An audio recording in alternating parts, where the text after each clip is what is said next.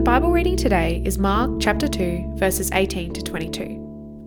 Now John's disciples and the Pharisees were fasting. Some people came and asked Jesus, How is it that John's disciples and the disciples of the Pharisees are fasting, but yours are not? Jesus answered, How can the guests of the bridegroom fast while he is with them? They cannot, so long as they have him with them. But the time will come when the bridegroom will be taken away from them, and on that day they will fast.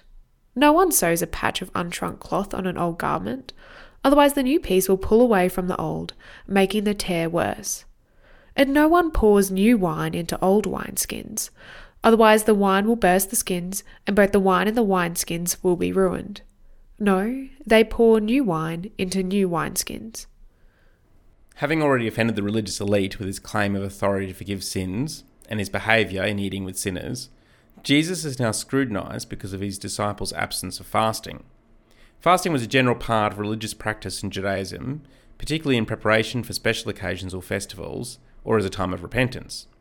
John the Baptist's disciples are fasting, the disciples of the Pharisees are fasting, but why not Jesus' disciples? Jesus' response makes at least two key points. First, Jesus makes the point to say that now is not the time for fasting because the bridegroom has arrived.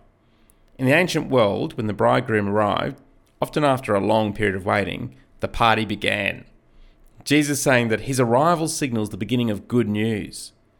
In the Bible, Israel, and indeed the church, is often described as the bride awaiting the groom. But now in Jesus, that time has arrived. Jesus saying that not only is this tremendous news, but it would be therefore totally inappropriate for them not to be feasting with him. There will be very tough times ahead, but right now is not the time to fast. Second, in his metaphor about the garments and wineskins, Jesus is signaling that a new era that demands a new response has arrived. Whilst you may not be familiar with sewing or wineskins, everyone would have understood that you could not sew new cloth onto an old garment, else it would shrink and tear away. Even worse, a similar approach with wineskins would result in the skins bursting as the wine fermented and thus making a mess and a waste.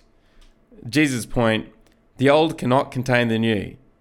Jesus comes not to perpetuate the endless cycles of the past, but he has come to offer ultimate forgiveness and redemption by doing something new. You can't contain Jesus in old categories, and you cannot break the cycle of sin without his unique intervention. Heavenly Father, thank you that in our helplessness, Jesus entered the world to do something new. Please help us to see him clearly, trust in him sincerely, and be transformed in his likeness for your glory. In Jesus' name, Amen. If you have any questions or would like to find out more about our church, visit stbarts.com.au